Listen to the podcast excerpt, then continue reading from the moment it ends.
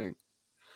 Welcome back. Good morning, good afternoon, and good evening, ladies and gentlemen, to another installment of our read and dive into Sean McMeekin's Stalin's War, a, a new history of World War II. Uh, we're continuing on onto chapter two, uh, covering the the Molotov-Ribbentrop Pact. Uh, we'll be starting with Huge and Hateful. But before I get started, today I am joined by Yellow Lantern 19. How are you, sir? I'm doing great this morning. So um, this is uh, this book was um, when I wrote my Substack on the best books to understanding the time period of the Russian Revolution and early Soviet rule. This was the last book to recommend, as it's a continuation of Sean McMeekin's previously just as good and shorter book, The Russian Revolution: A New History. Because if you really want to get the sense of what um, what how just trash world or clown worldish this early Soviet regime was, even under Stalin, and all the events that led up to really our modern world order where morals and policy come from, I cannot recommend this book enough. Well, we're we're here to dive through it, and we're we're going to get started. So, for those unfamiliar, we're going to do this similar to a, a friend of mine, Pete Quinones, where we're just going to read through my lovely guest is going to interrupt me anytime to, to bring up a point or a fascinating issue of history. And we're going to try and get through chapter two, section one with our, our, our limited time this morning when we record. But we're going to get through it. So, Huge and Hateful is chapter two. And um, just in time to, to get YouTube uh, really all almonds activated. Um, chapter two, section one, which is number five, is called Courting Hitler. so we'll get started. It was no accident that Stalin distanced himself from collective security in March 1939, just as Britain got serious about it. The closer Western powers and Hitler drew toward war over Poland, the harder it would be for Stalin to pretend that bringing about such a conflict was not his most cherished foreign policy objective. Litvinov's collective security chatter had served a diplomatic purpose, but only as long as Stalin had not pledged Soviet, to the Soviets to intervene in real armed conflict against Hitler, as Britain would surely now demand that he do, and to help Poland, one of Russia's traditional enemies, a, and a serious mil- Soviet military opponent as recently as 1920. A hint of the true face of Soviet foreign policy was provided immediately after Prime Minister Chamberlain proclaimed his fateful guarantee of Polish independence in the House of Commons March 31, 1939. Not, that is, of Poland's territorial integrity, as neighbors with designs on Polish territory had noticed. Chamberlain's statement has received uh, opprobrium over the years, much of it deserved. Hitler read the loose guarantee of Polish independence as a green light for adjusting Poland's borders, even as Poland's foreign minister, Joseph Beck, took Chamberlain's declaration as a British blank check, a solemn vow to intervene militarily if Germany threatened Poland's independence. Both interpretations suffered from wishful thinking, enabled by Chamberlain's poor choice of words. The upshot was the simultaneous encouragement of German diplomatic bullying and stiffening of Polish resistance to it, which ratcheted up the odds of war. Hmm, saber rattling and trying to stir up feelings of with a country that has irredentist feeling towards its neighbor. What could possibly go wrong? I want add. it's uh, it's the trend that keeps on giving, even even almost a century later there's sleepwalking into war, and then there's driving at high speeds towards war. And I think you could probably imagine which phase of diplomatic rhetoric we are in now. yeah, that's for certain. In fairness to Chamberlain, there were good reasons for the subtle wording. To have guaranteed the entire Polish territory, as Chamberlain's critics would have often insisted he should have done, would have been to recognize the opportunistic Polish seizure of Teschen from the Czechs two days after Munich, an act of territorial larceny that, like Hungary's seizure of southern Slovakia, had played a role in the destruction of Czechoslovakia that Hitler had just completed. Poland, as Chamberlain knew, had signed a non aggression pact with Nazi Germany in January 1934 as a hedge against Soviet aggression. Foreign Minister Beck had visited the Fuhrer's mountain retreat at Berchtesgaden as recently as January 5, 1939, where Hitler had proposed a deal to compensate Warsaw with more territory at Czech expense, Carpatho-Ruthenia in today's Ukraine. Hmm. In exchange for Poland turning over Danzig and Polish in the Polish corridor to Germany. Beck, though happy to pocket Teschen in the wake of Munich, was now having second thoughts, and he refused.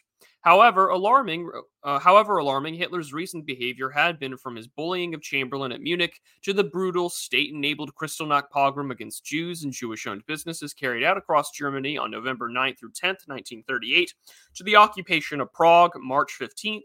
Poland was not blameless in the Czechoslovakian tragedy. Personally affronted as he was by Hitler's move into Prague, Chamberlain had, consider- had to consider the opinion in the cabinet and the Commons. The liberal and labor opposition, however wary of Hitler and Nazism, were reluctant to be drawn into war against Germany by a Tory government. The Tories in Chamberlain's cabinet, including Foreign Secretary Viscount Halifax, were no less leery. An unconditional guarantee of Poland's integrity would have pleased the gung ho Winston Churchill, but his belligerent anti Hitler stance was still a minority position in the party, as had been made clear by Churchill's exclusion from the last two Tory cabinets, including Chamberlain's. Moreover, a commitment to defend Poland at all costs would have like would, like an invitation for Churchill to join the cabinet, have been understood by Hitler as a virtual commitment to fight. For this reason, Chamberlain could not have issued one without risking the collapse of his government. This kind of reminds me of, you know, to draw a personal. Uh, lots of people were calling for the death or assassination of Vladimir Putin at the start of the Second Donbass War. But as we've shown here, you know, what people don't realize is that you're dealing with the moderate figure or the person who's willing to, you know, keep back all the more hawkish as well as jingoistic elements of their government. So if they go, you get somebody who is who's willing to send in the tanks and start a war. Just something to think about when you you know you read about the lead up to both world wars and realize only a few things had gone this way. What if instead of a war, this could have been a truncated treaty or peace agreement? You get a lot throughout this book of many opportunities to have what would be called World War II head into a different direction, as we shall see further on in these chapters. Yeah, absolutely, and uh, you know, I, I, yeah, thank you for reminding me of um, everyone's favorite sort of homosexual from the Carolinas that happens to be a senator, Lindsey Graham, calling for the assassination of, of Putin, and it makes you think, well and these in these rare moments, thank God, I guess that um, we don't have a, a, million Lindsey Grahams running things. Um, although the people in there are, are, certainly just as bad in their own right. But we'll, mm-hmm. here, here's our map of Europe, 1936 to 1939. You have Teschen um, annexed by the Poles in 38. Uh, we have Czechoslovakia here. Um, we have Danzig or Gdansk uh, Königsberg, which will eventually not really be very German by the end of this war. And um, here, you could also you can also see uh, Lvov, Galicia, and others elements which will not longer be Polish as well by the end of this war. Uh, very true. Very, very true. Um, you know, for those who've been following the news with the Ukrainian war over the last, uh, you know, year and a half now, uh, this is a major city in which the Americans and NATO allies have been dropping off supplies, uh, you know, trainers, instructors, advisors, um, and th- this is part of the the territory of Ukraine and in present day. We'll carry on here. Seeking political and diplomatic cover, Chamberlain had tried to enlist not only French but also Soviet support for a statement guaranteeing Polish independence. Despite his own misgivings about Stalin, Chamberlain had arranged a meeting with Ivan Maisky, the Soviet ambassador to London, in hope in the hope of extracting a Soviet endorsement. Carefully, Maisky had told Chamberlain that he might say on his own authority that the Soviet Union appreciated the principles embodied in a statement regarding Poland, so long as he did not quote Maisky, Litvinov, or Stalin as having done so on the record. But even this qualified endorsement of Chamberlain's Polish guarantee was rescinded when Litvinov informed the British ambassador to Moscow, Sir William Seeds, on April 1st, 1939, that Maisky had been misunderstood and that Chamberlain's statement on Poland was not at all appreciated. Britain, Litvinov told Seeds, could pursue its own policy, the Soviet government would stand aside.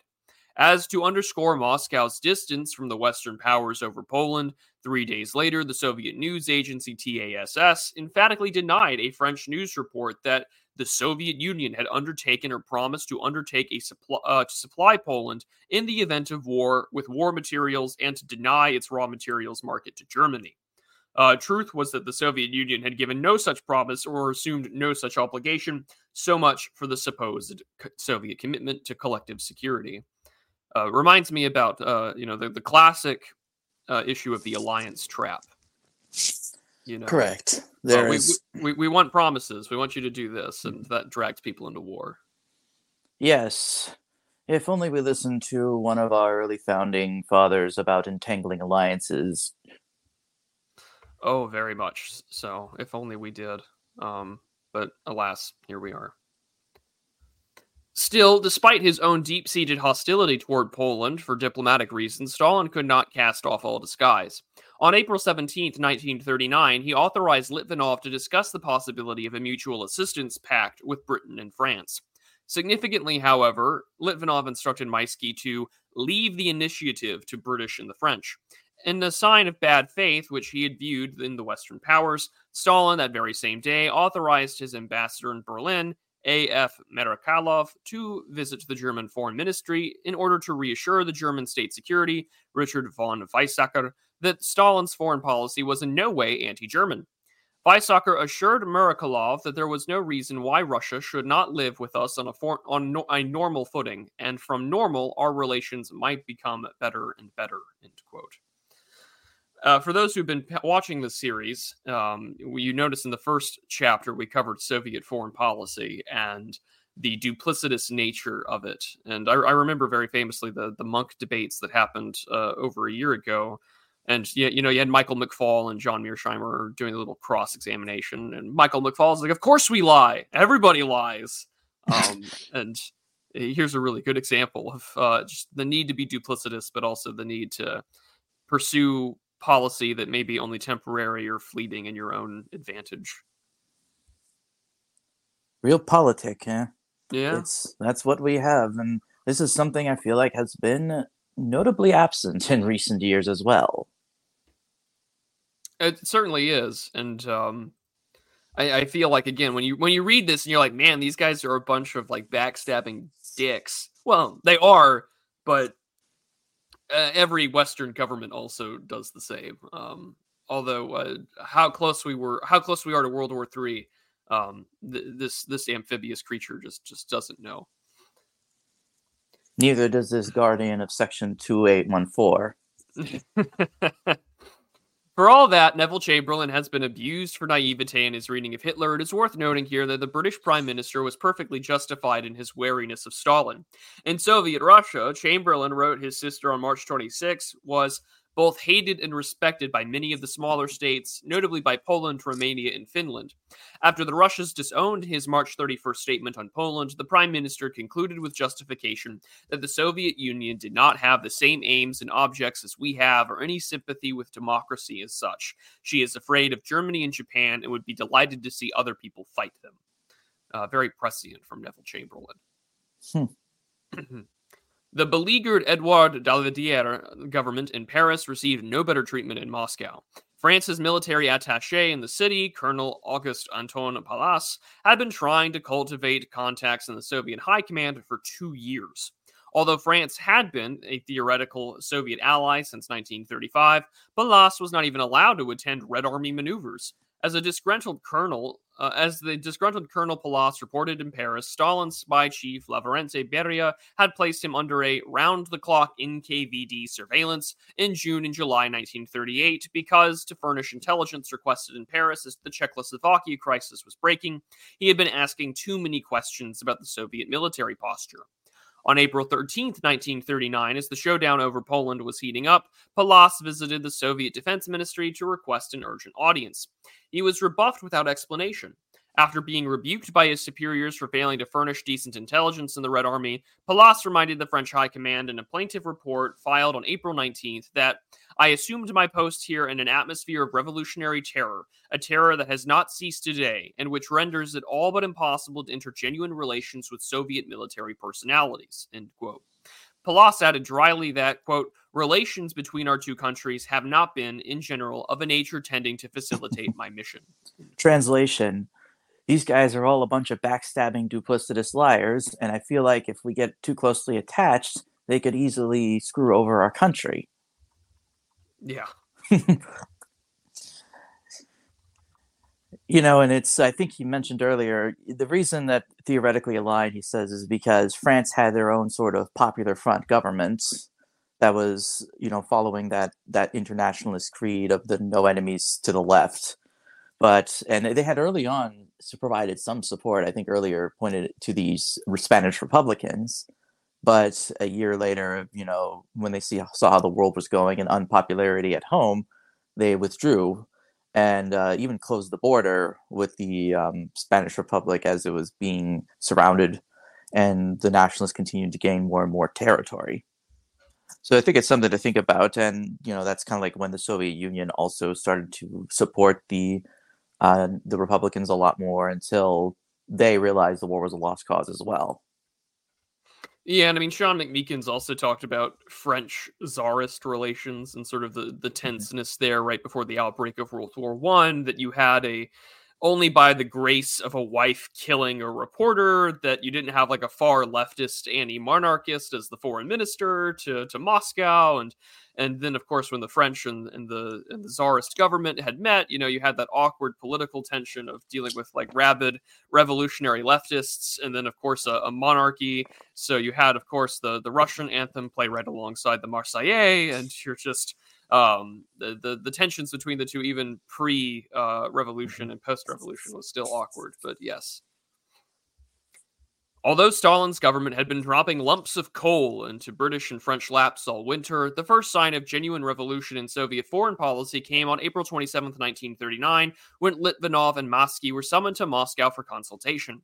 A dramatic scene was enacted in the Kremlin as Litvinov came in for vicious abuse at the hands of Vyacheslav Imsk uh, a Bolshevik name, Molotov, meaning hammer, and the chairman of the Council of the People's Commissars.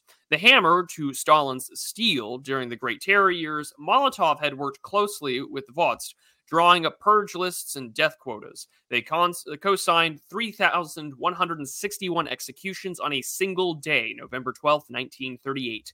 The atmosphere, Maysky later recalled, was as tense as it could get. Molotov became violent, colliding with Litvinov incessantly, accusing him of every kind of mortal sin.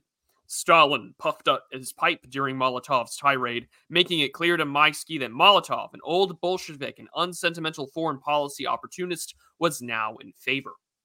Next Trans- week, go ahead. I just say it's like speaking. It's like yes, you're your diplomatic maneuvers have led you to coal posting, and we are physically removing you for your terrible statements. So now, as you can see, we're now going to be courting the other other power that also doesn't like Poland, and due to the bungling of the um, tensions between, we will see that. Um, I should reiterate that um, when you hear non-aggression pact, it doesn't mean that it's a treaty what it means is that you look at these kind of like, okay, we're going to have a fight sometime in the future, but for now, let's hold off on it. You know, it's like a tournament bracket. It's like we're not fighting. You know, if we get past this round, we'll fight on this bracket.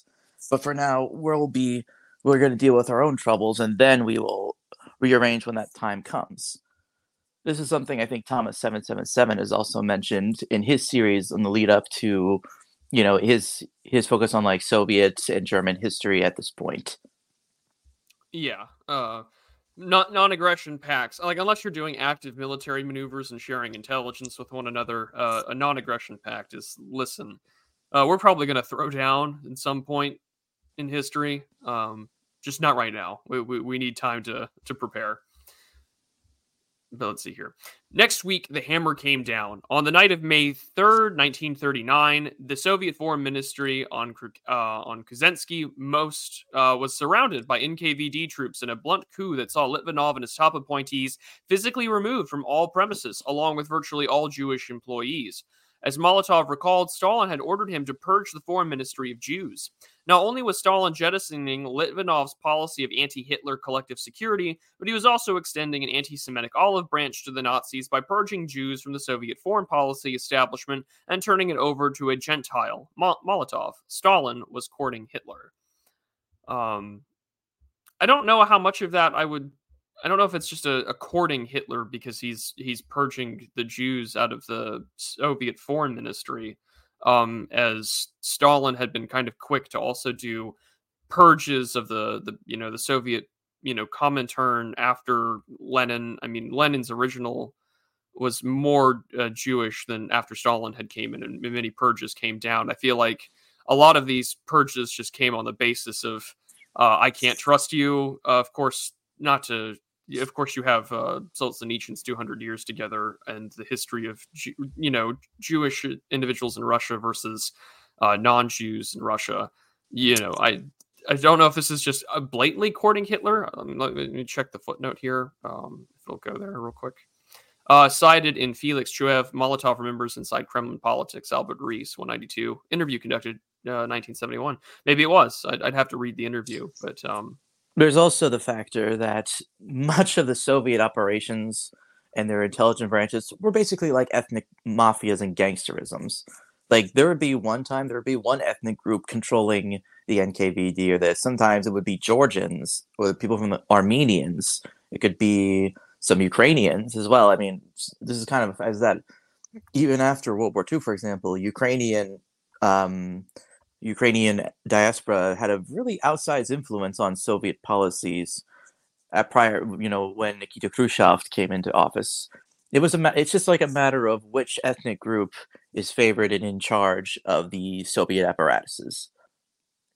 It, and, and they rotated constantly. You know, you had, you know, sometimes it would be, you know, it would be Pale of Settlement, a former Pale of Settlement, uh, Jews. Sometimes it would be, yeah, the Caucasus, Sometimes it could even be even some from like Central Asia that had outsized influence, especially when it came to relations of managing the heads of the communist parties within the Soviet republics.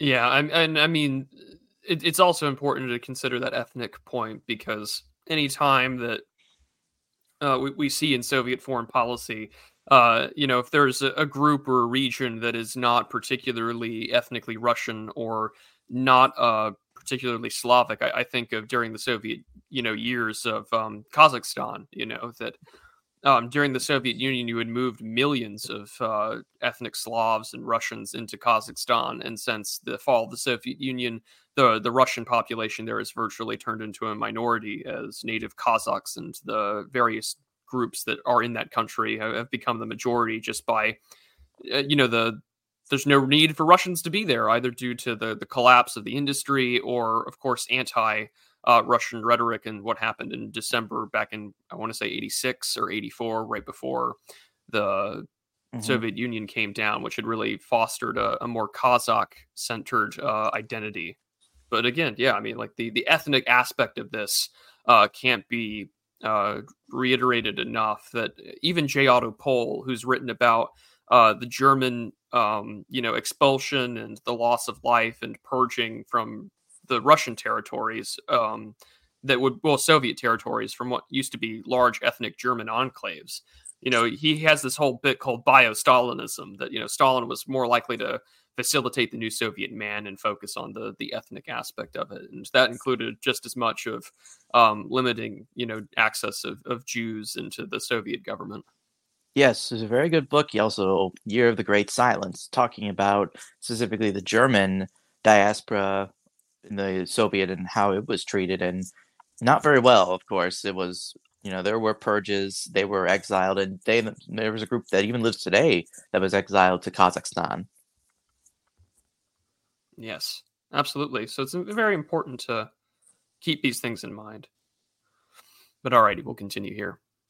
Hitler got the message. On May 5th, uh, Hitler's propaganda chief, Joseph Goebbels, in, issued instructions to Nazi journalists should suspend their sharp attacks on the Soviet Union until they received new instructions. Addressing his army commanders on May 23rd, Hitler had hinted at a possible deal with Stalin, but warned that economic relations with Russia would only be possible once political relations had improved. Ideally, Hitler wanted an improvement in political relations without having to give away anything in return, such as a renunciation of the anti Comintern Pact with Italy and Japan. Yet, as the German ambassador in Moscow, Schulenburg, informed uh, State Secretary Weizsäcker on May 22, Molotov had already made clear to him that merely reopening trade talks was not a sufficient political gesture, and he wanted a thorough going offer of political nature from us. This is probably an interesting look to, like, you know, we've probably seen even like in recent times, people, you know, the movement, for example, the current conflict going on in Gaza, people are like, some I've seen some people say, "Oh, see, look at that. They they're anti-Israel. They're clearly our friends. We got to join up with them." And I say to them, "No, the enemy of my enemy is still my enemy, guys." And we see, you know, the, even the Nazi government saying like, "Oh, wow, now he's he's getting wise to our ethnic and racial policies." They're still saying, "No, we still don't know if you know the Soviet Union is going to be friendly towards us." There's still you know it's it, again it's that this this ability to not immediately act on emotions and um you know look at the p- full picture of what is going on diplomatically as well as in geostrategic interest this again this is lost on many people in the modern world. Yeah and it, it is important to you know consider what we're uh usually I, I, I like I, I, saw a tweet and I don't remember who said it, you know the enemy of my enemy is probably just another enemy, and uh, I feel like that's important to, to consider. You know, like mm-hmm. uh, I'd like to focus on my own country's security first, sir.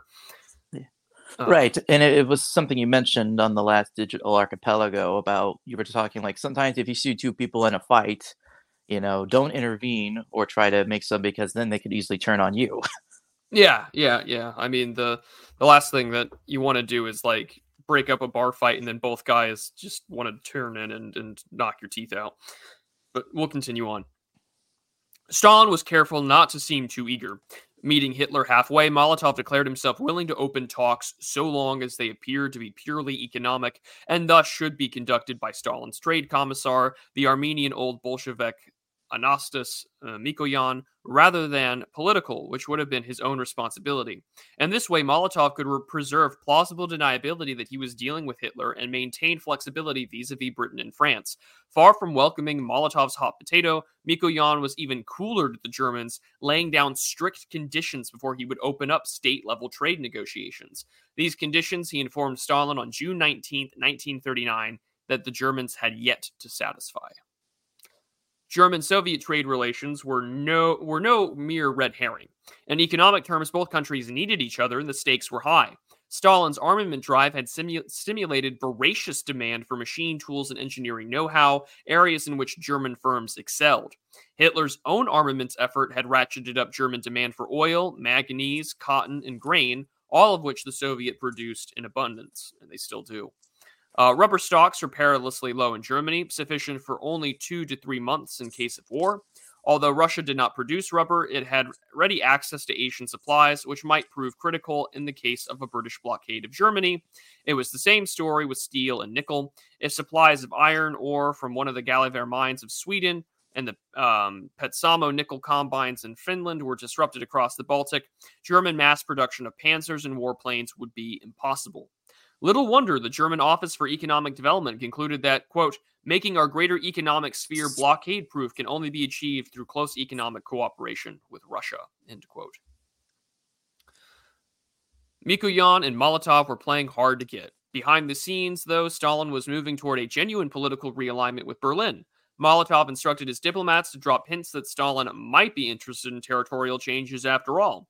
Thus, on June 15th, Georgy Astakhov, the Soviet charge d'affaires in Berlin, mooted a Polish partition to the Bulgarian minister in Berlin, um, Parvan Draganov, who was known to be friendly with the Germans.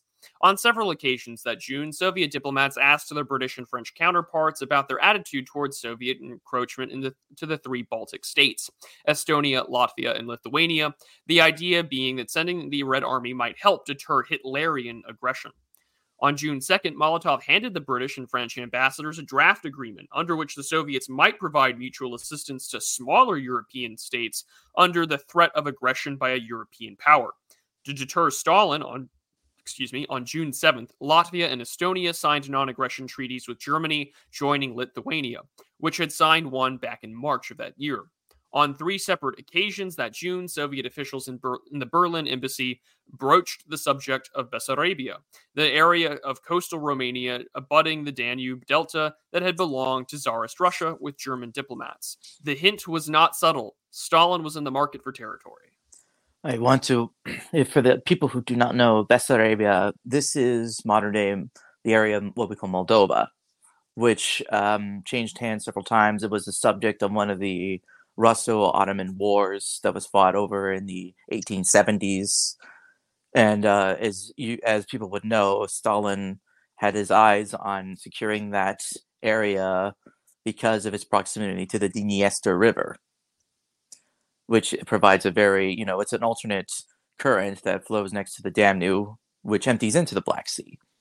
So you're looking, you know, we have, you know, it's not looking good for Eastern Europe because you have two comparable uh, states with with a mobilized military or arming up that have irredentist claims, then I think you know you're seeing both sides are trying to say, oh no, they're you know Stalin's coming from us. Better better make our pacts with with Germany, or the other way around. It's again we're, we're sliding into war, and you know it's important that people forget. You know this wasn't something that you know solely Hitler was interested in acquiring territory.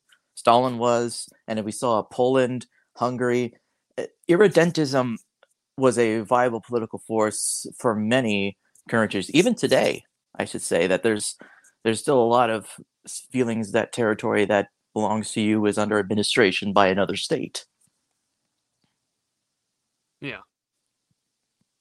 And I mean, it, this is the again, this is the realpolitik for smaller countries is that if someone senses the desire to seize territory or to act in aggression or to act in their larger uh, hegemonic interest, you're going to pursue another uh, hegemon to to help seek defense. This is this is the basics of defensive realism as outlined by in- individuals like Stephen Waltz.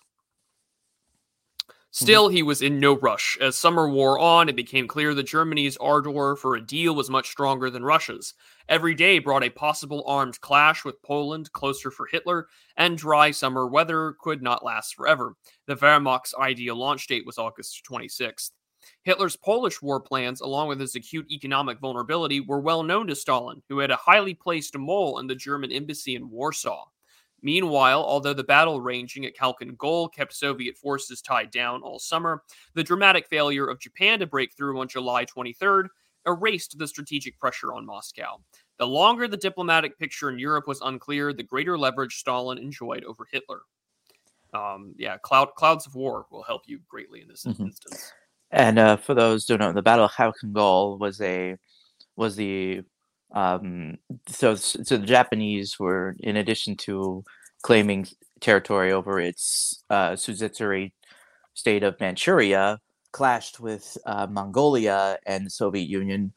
You know, Mongolia itself at this point was a satellite state of the Soviet Union, and they had clashed, and this would lead to Japan signing its own non-aggression treaty with the Soviet Unions, which is why that there was no action taken when the Pacific War heated up until after the atomic bombs were dropped, which resulted in the Soviets declaring war on Japan and seizing the Kuril Islands, which they still, which the Russians still hold to this day. Yeah, but we'll uh we'll, we'll continue on. Mm-hmm. Emboldened by Zhukov's stand in Manchuria, Stalin authorized a tentative approach to the Germans in Berlin, on July 26, Astakhov, the Soviet charge d'affaires, met with the German legation counselor and trade uh, expert Karl Schnurre at a Berlin restaurant.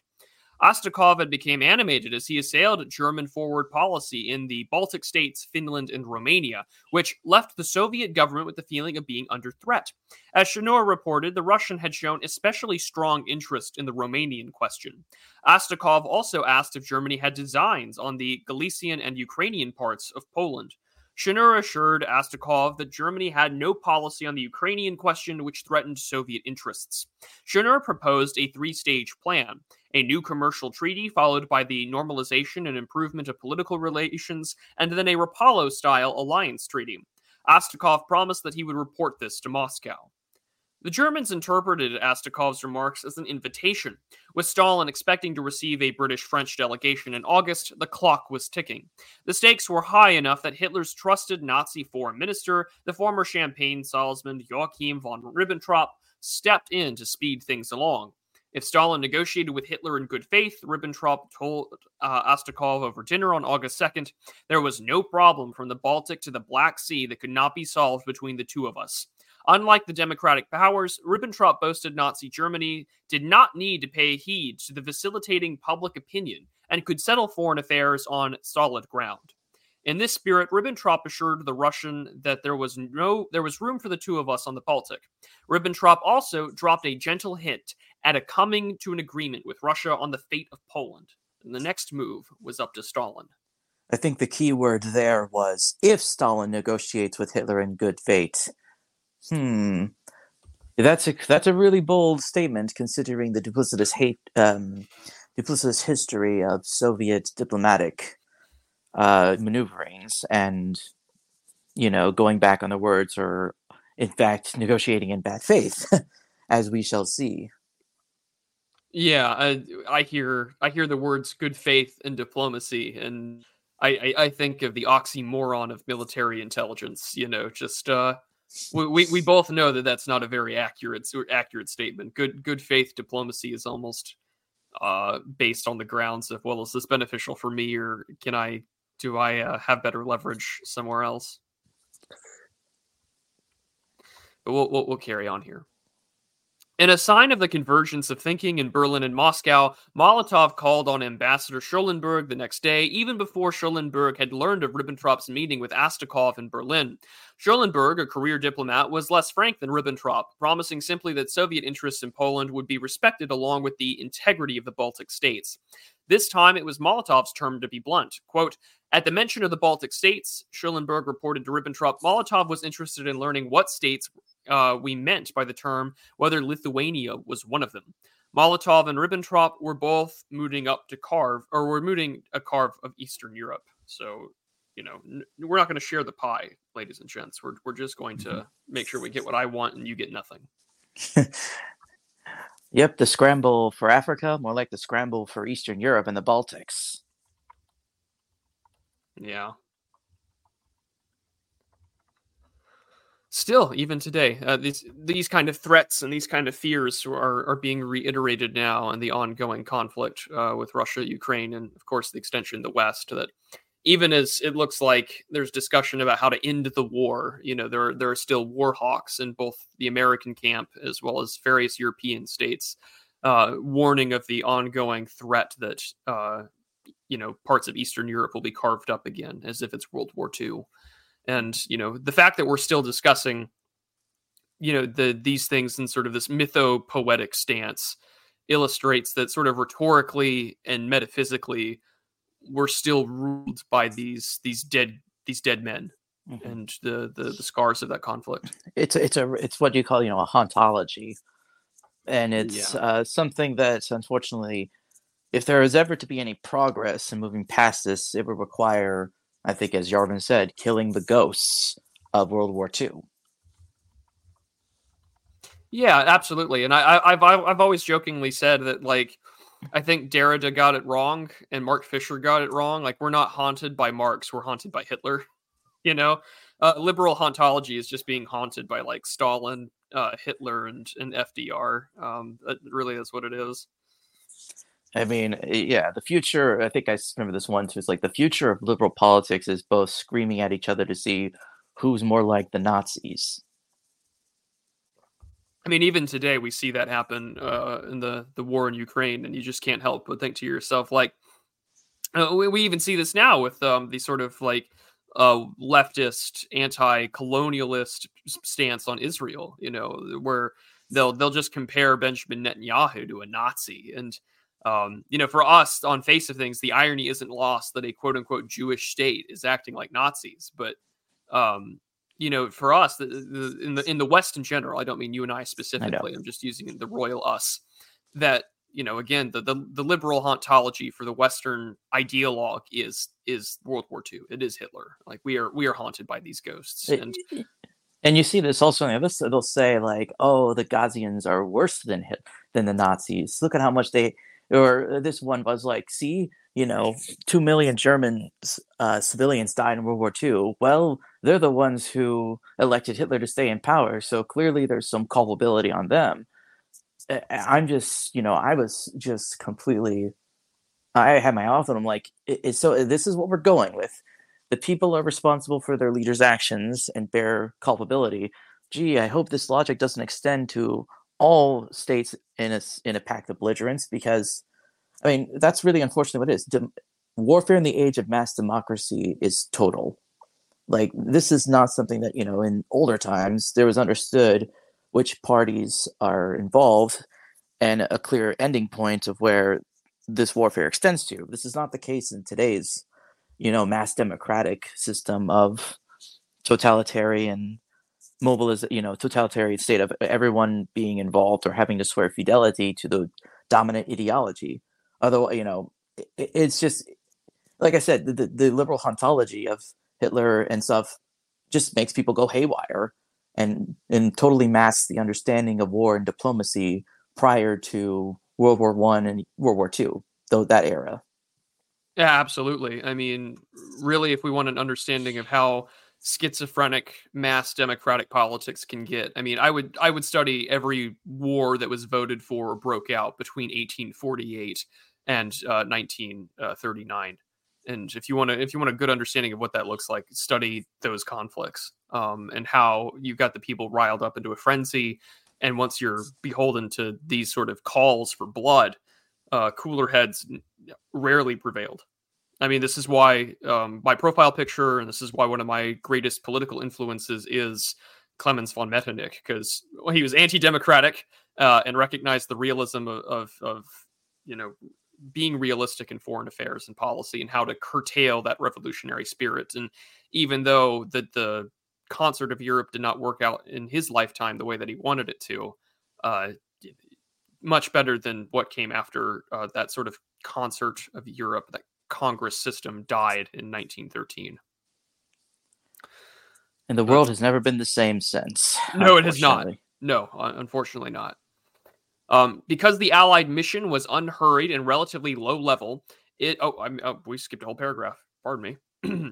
Even so, Stalin was in no hurry. With the German desperation for a deal now clear, the Russians could use Paris and London to ratchet up pressure on Berlin. Although rumors were swirling around the Moscow embassy circuit, the evidence we have suggests the Chamberlain and Daladier governments had no idea how close the two dictators were to working out a deal. If they had, they surely would have shown more urgency in dispatching their joint diplomatic mission to Russia, headed by the British Admiral Reginald Drax and the French General Joseph Doumenc. Significantly, Drax and Doumenc did not fly to Moscow, instead, traveling aboard an old steamer called the City of Exeter, which took six days to reach Russia. I, again, this reminds me of his talk about the lead up to World War One, where you know the, the Kaiser sent a personal message to the French to the Russians rather than a telegraph, which may or may not have uh, prevented the war from carrying off the way it did. And uh, old technology, you know, six six days on a steamer, uh, a phone call, a plane, a telegraph uh, would have sufficed. But uh, alas, here we are. Technology, man. Yeah, um, because the Allied mission was unhurried and relatively low level, it is usually dismissed by historians as unserious, um, with its amateurness uh, confirming Stalin's contemptuous view of Western powers, giving him strategic, if deeply amoral, grounds for negotiating with Hitler. But this is not really fair to the Allies and certainly not fair to the French, who took the mission more seriously than the British did. Unlike his British counterpart Drax, Doumenc has been given full legal authority by the French government to negotiate a binding military agreement with Moscow. Prior to leaving Russia on August 5th, Doumenc was briefed by Prime Minister Daladier, the Foreign Minister Georges Etienne Bonnet, and the Chief of the General Staff, General Maurice Gamelin. Uh, what France needed in case war broke out with Germany over Poland, Gamelin informed Doumenc, was for the USSR to undertake nothing against Poland or Romania, but rather to aid these, our allies, or rather our future allies if they request this aid, that is, by offering aerial support, fuel, and logistical support. In other words, France wanted Stalin to help Russia's neighbors instead of invading them. He, he, that he felt that he needed to emphasize this point that Gamelin suspected Stalin was more likely to exploit a conflict by invading Poland and Romania than to aid them. Um, very astute observations. Very. Uh, this entire book in the early, you know, pre-war years, we've noted in previous chapters with other guests that there are some very smart heads that unfortunately do not get listened to or do not prevail, and uh, it makes this conflict even more of a tragedy. Uh, the suspicions were brutally confirmed after Doumenc and Drax arrived in Moscow on August 12th when Stalin and Molotov refused to even receive them. The task was left instead to Stalin's defense commissar, Marshal Clement Voroshilov, a political hack who had personally signed 185 death lists during the Great Terror. Voroshilov approached the talks in bad faith but good humor. Abandoning any pretense about collective security, Voroshilov demanded over and over permission to send Soviet troops into northern and southern Poland and into Romania if the French and British declared war on Germany because Hitler invaded Poland, basically to invade the USSR's western neighbors. Doumenc tried to finesse this by predicting that Poland and Romania, if invaded by Germany, would readily assent if you came to their aid. At this, Voroshilov scoffed that it is not at all clear that Poland and Romania will consent. When Drax conceded that Stalin would need permission from the Poles before invading Poland, Voroshilov said that he was very sorry to learn that the military missions of Britain and France did not pose these questions themselves and have not brought us a definitive answer. Doumenc was game enough to send an envoy to Warsaw on August 17th to ask if the Poles would permit Stalin to invade Poland if Germany attacked. The answer was no. The unfortunate fact, Doumenc reported to Gamelin, was that Stalin would not consider any military agreement until permission was granted for Soviet troops to enter Polish and Romanian territory. Exploiting his visitors' desperation, Voroshilov pumped them for information on Allied military dispositions. Drax and Doumenc dutifully shared with the Russian marshal a detailed map of France's Maginot Line and the mobilization timelines of England's underwhelming expeditionary force to Europe. When Doumenc asked on August 14th for reciprocal intelligence about Soviet dispositions, Voroshilov refused unless the Allies told him whether Stalin would, quote, be allowed to send troops through the Volhynsky Corridor, by which he meant the diagonal strip of the Vilna or Vilnius district of northeastern Poland, although claimed by Lithuania, and through Galicia into southern Poland and into Romania. Absent such guarantees, the discussion would remain of no immediate importance giving the cause for Voroshilov to volunteer sensitive military information. I so like this the, is. Oh, go ahead. Yeah, I like the idea of you negotiate in bad faith but have good humor about it. it's just that that that describes so much of what's going on. You know, they know. You know, the British and French are trying to they're trying to court Stalin first before Hitler is. And on you know, as you see, the problem with this is that they really don't have much to bargain with, considering you know the, the claims of territory over both Eastern European countries and the Baltics. The um the the strategic position they found themselves in was just one in which they really didn't have much to offer to Stalin at this point. And you know we can see that you know Stalin's trying to maneuver. He, he's kind of playing both of these, you know, both the Germans and the British French kind of against each other because he's because he, he, knows that you know the conflict is coming, but I want to I want to be the maneuvering to make it look like that I wasn't the one calling the shots.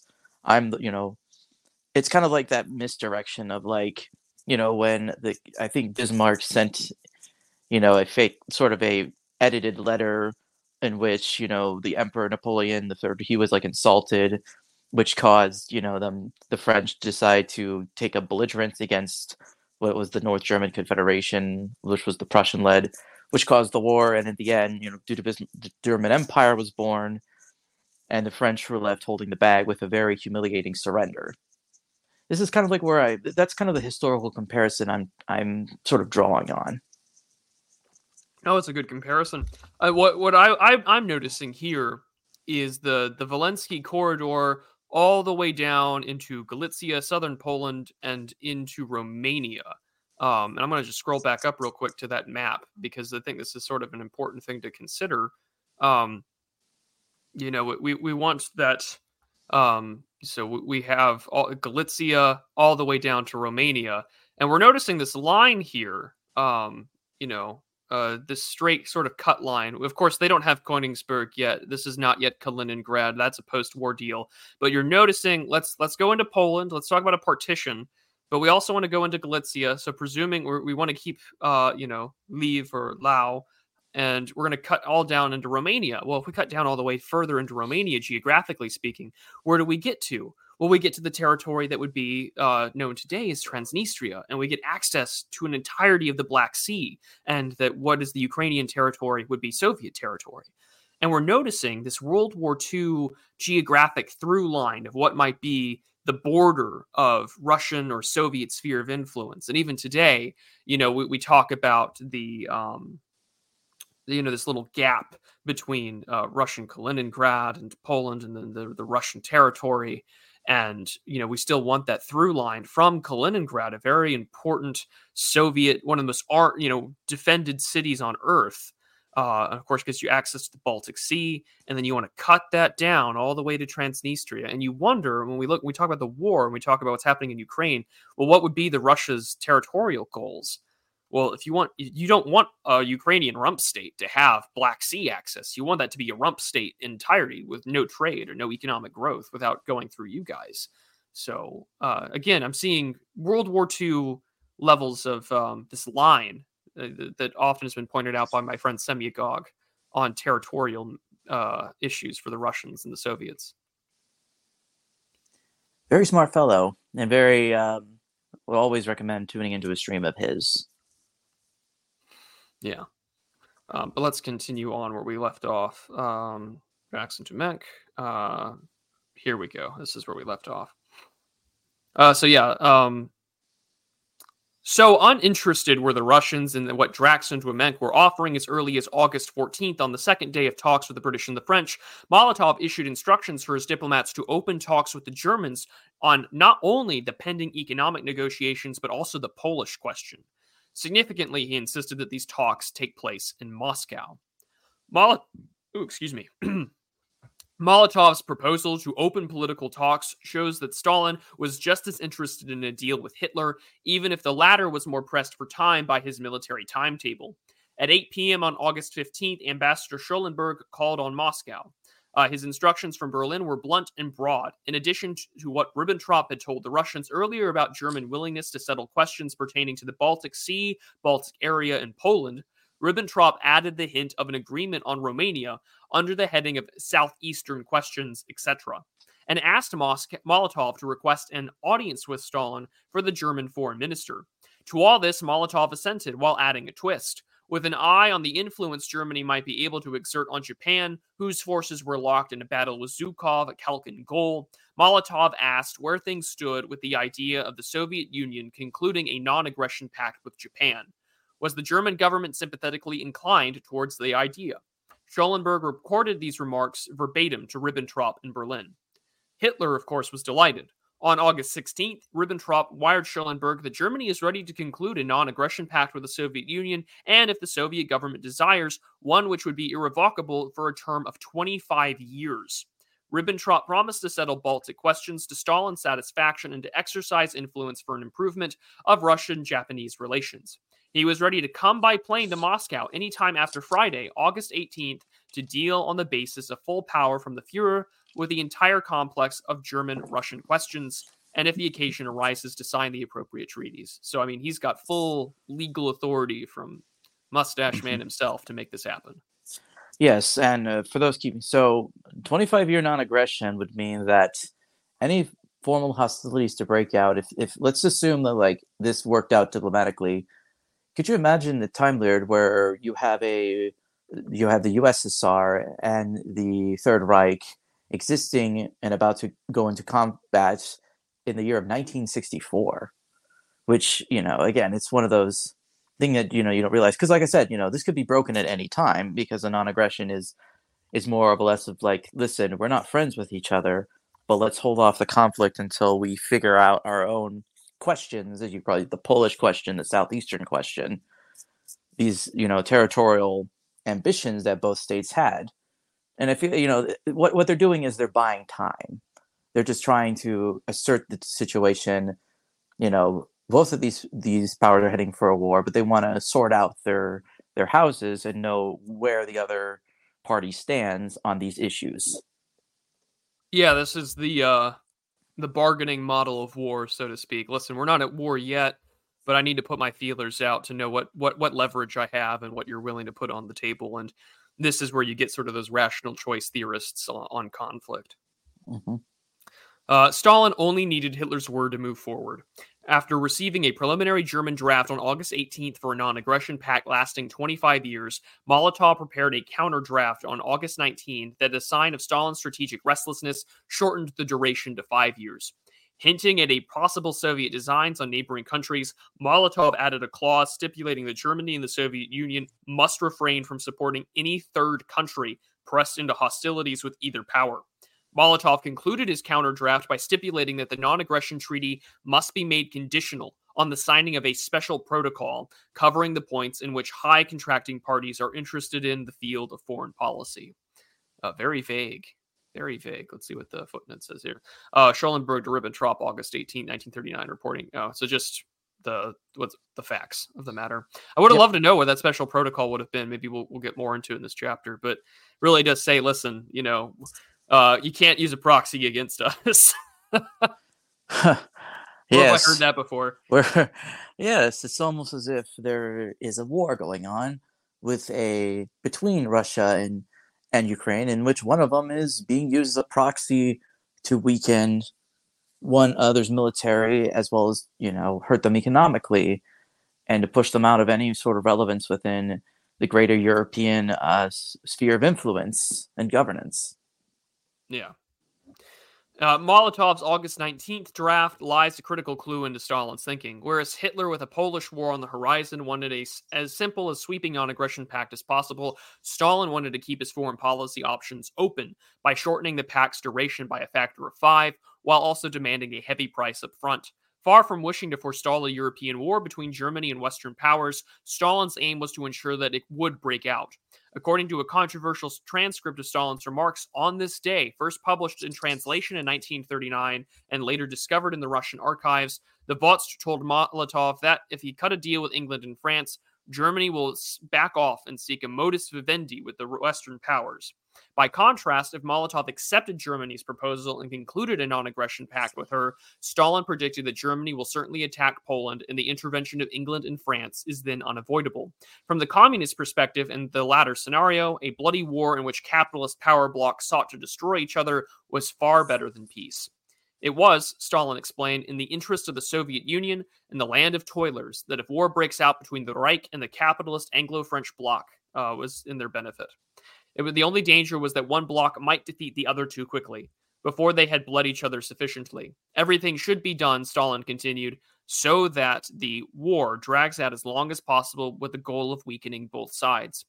Viewing the Western capitalist powers led by an arch imperialist Britain as the stronger side, Stalin argued that the task of Soviet foreign policy for now consists in helping Germany. That is, signing a pact with Berlin. With the Japanese conflict in the Far East still unsettled, the Soviet Union should strive to stay out of the European war as long as possible while being able to hope for our own timely entrance into the war. This very, yeah, this, yeah. It's very, what I said is that Stalin is essentially getting the two people who could be his greatest competitors within the European uh, sphere influence to fight each other and hopefully weaken.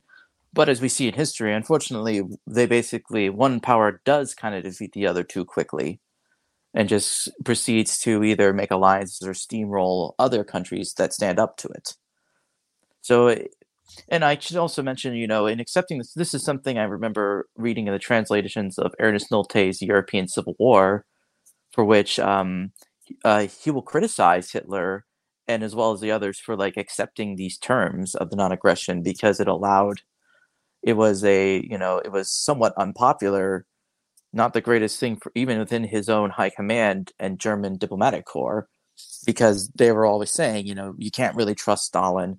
He, you know, or the Soviets, you know, they have a history of lying through their teeth and doing something completely, something completely different later down the line.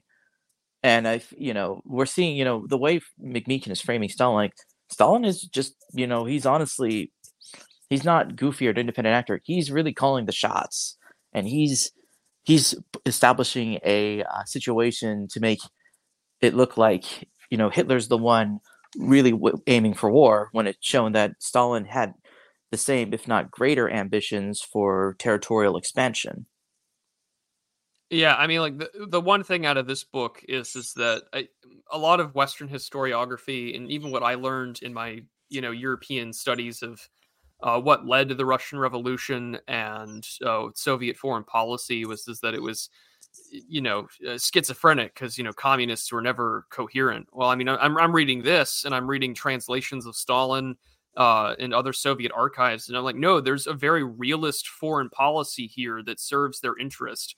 And furthermore, this text has been, I think, very instrumental in highlighting that you know, if you want to understand what like a sovereign looks like in a study mm-hmm. of sovereignty, you can hate communism, but you can look at what Stalin is doing and you can understand this guy is sovereign. This guy is the one really running the shots here. You know, this isn't, you know, managerial, you know, uh managerialism with sort of like democratic means like there is there is a there is a top there is a, a head to the snake and the, the head to that snake is is joseph stalin right and i think you mentioned uh, you know we live in an age and era where like the sovereign is hidden. You really don't know who's who's in charge or who's making the decision. It's it's usually hidden away behind layers and layers of managers, of bureaucrats, thing. and it, you know it's led to a modern situation where we're in a tyranny of like nobody being in charge or like very leaderless or very or hidden leaders or it just you know even the open exercise of saying yes i'm the one who authorized this or i'm the one taking charge it's seen as an inherently bad thing in today's like views of politics. But for most of human history, that was appreciated because it lets you know, all right, well, if this thing goes well, we know who to praise, and if it doesn't go well, we know who to run out of town, or who to you know who to really get, you know, who who bears the blame and responsibility for these. Uh, absolutely um, with Mos- oh, with Molotov having been given the green light for Ribbentrop to come to Moscow, all that remained was to work out the timing. True to Molotov's formula, a Soviet-German economic agreement was inked first at 2 a.m. Sunday, August 20th, under which the Soviets would supply Hitler with at least 240 million Reichsmarks worth of raw materials over the next two years, mostly oil, cotton, manganese, and rubber, in exchange for the equivalent value in German manufacturers and technology transfer. This sum was a mere baseline. The goal was to ramp up bilateral trade to 1 billion Reichsmarks per year. Sunday afternoon, Ribbentrop uh, had been received in Moscow either on Tuesday or the following day. In a wire to the Chancellor of the German Reich sent Monday evening, Stalin had welcomed the assent of the German government to the conclusion of a non-aggression pact and receive and agreed to receive Ribbentrop on Wednesday, August 23rd.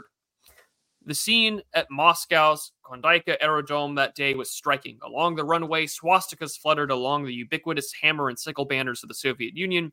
The swastikas had been requisitioned, as Roger Moorhouse notes in The Devil's Alliance, from local film studios, where they had been recently used for anti Nazi propaganda films. Never let a good prop go to waste, I suppose. Absolutely. Never let a good prop go to waste. Uh, no less jarring was the musical accompaniment of with the Soviet military band serenading Ribbentrop with Deutschland über alles before switching over to the Internationale, the socialist anthem. This is just it's like you just said earlier, like you know the the imperial anthem God, of Russia. Yeah, God, God save the Tsar versus the Marseillaise. um, you know, uh, look at how the Gestapo officers are shaking hands to their counterparts of the NKVD and how they were all smiling at each other. They're obviously delighted and finally able to collaborate. But watch out, this will be disastrous, especially when they start exchanging files. It's the uh, older like they may be smiling, but that doesn't mean they're happy to see each other. All right. Well, we got we got a few pages here, and we can we can wrap up this uh, this whole section. So we're we're doing pretty good. Mm-hmm. Um, yeah.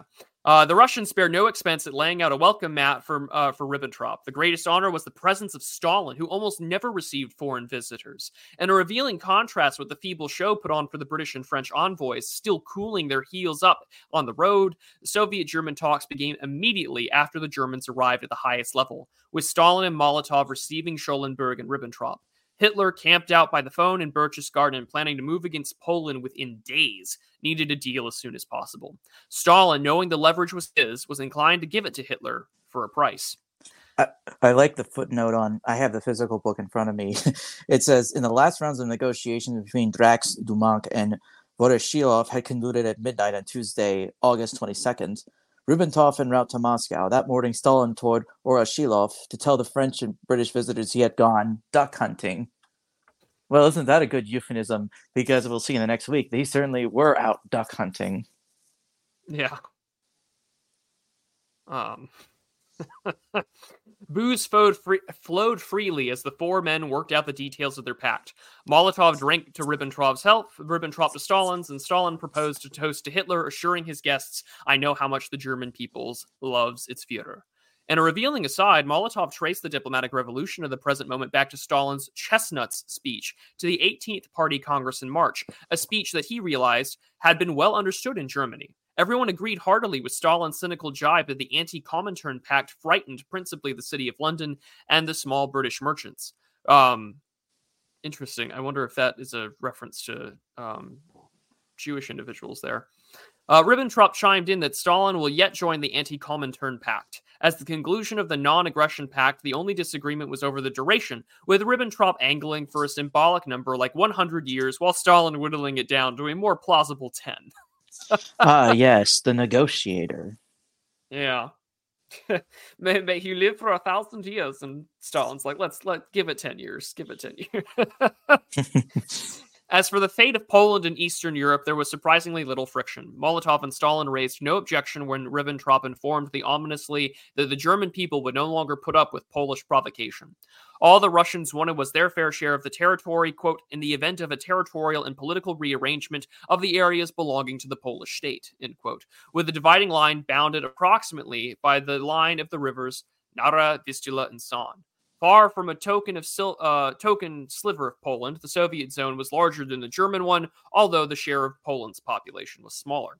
The Baltic area was divided in the Pact's secret protocols into spheres of influence, a sign of Stalin's superior leverage. The Soviet sphere included all of Finland, Estonia, Latvia, and the German one only had Lithuania. Stalin and Molotov declared a Soviet interest in Bessarabia. The Fuhrer accepts Ribbentrop declared that the eastern part of Poland and Bessarabia, as well as Finland, Estonia, and Latvia, up to the river Dwina, with the fall of the Soviet sphere of influence. There was some haggling over the Soviet German frontier in the Baltic. Stalin insisted that he needed Libau and um, Windau, or Ventspils. Hitler, by telephone from Berchtesgaden, agreed. The only discord came when Ribbentrop proposed a flowery expression of Nazi Soviet friendship. Do you think we should take a little more account of public opinion in both of our countries? Stalin asked, reminding Ribbentrop that for many years now we have been pouring buckets of shit over each other's heads. now that is what I call shit posting. That's that's absolutely right. Um, so true. Uh, we have been, you know, buckets of shit. That's fantastic. Uh, we need, more bluntness in foreign policy, please. Uh, in this way, the destinies of millions of people from the Arctic Ocean to the Danube Delta were settled by four tipsy men in the Kremlin. Seldom has a non aggression pact been more transparent um, in furthering armed aggression. The territorial protocols of the Moscow Pact, signed by Molotov and Ribbentrop on August 23, 1939, to be sure, remained secret. But the non aggression clauses were published proudly in Pravda the next morning and trumpeted aloud in Berlin, suggesting that Poland was in serious danger, although only from German attack the idea that Stalin might also invade was scarcely suspected, least of all in Warsaw.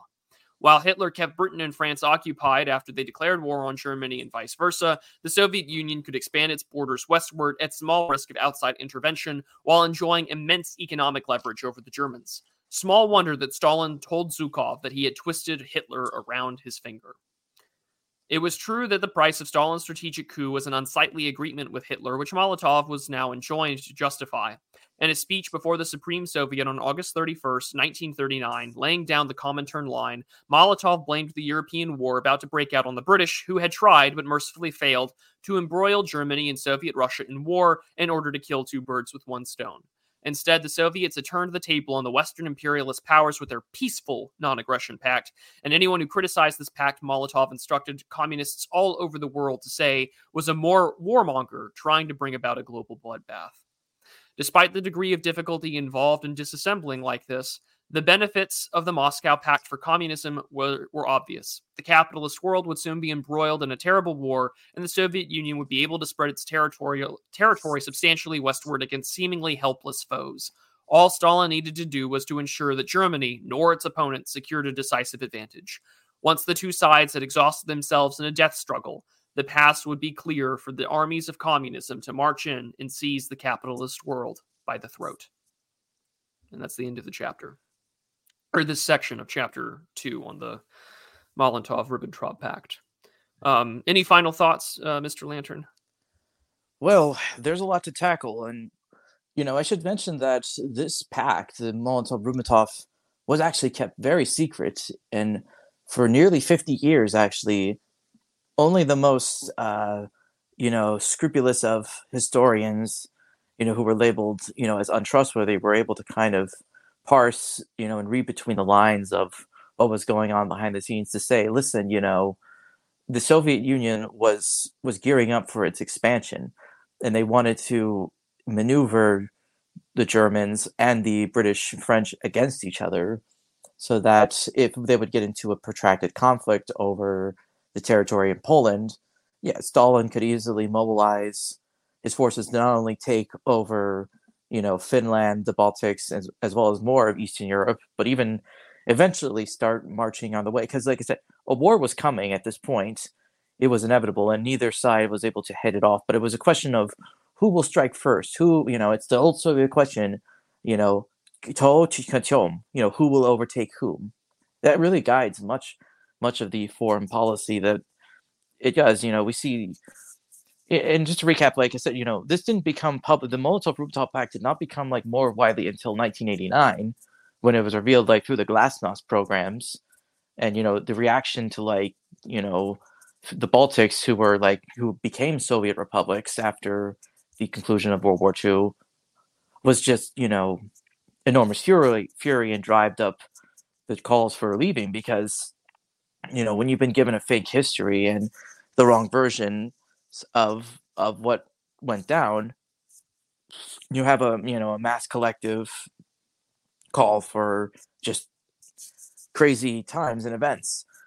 And i think the final part is that we see that clearly like this is you know the whole framing is that stalin is just as much of a ambitious warmonger as hitler was and i guess even more but he was also much smarter and by accepting this treaty, you know, when Germany would eventually attack and invade Poland, they would find themselves on the back foot, and Stalin could just easily, you know, as we'll see in, in further chapters, they could easily just take out the Polish as, you know, Britain and France are getting ready to fight Germany. And it's in the footnote of the chapter, even the Polish minister, unaware of this non aggression pact, actually petitioned for Soviet assistance when Germany first attacked on September 1st.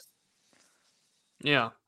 And and I mean really it's important to consider uh, even with even what we might call revisionist historians. I mean like you, you look at Nolte or the European Civil War like you know that's what Stalin wanted. Stalin wanted the European powers to to fight one another and as, as we saw with the end of World War II, you had millions of Red Army troops. I mean, yes, dead, but also millions more you know now occupying these exhausted bombed out war torn countries.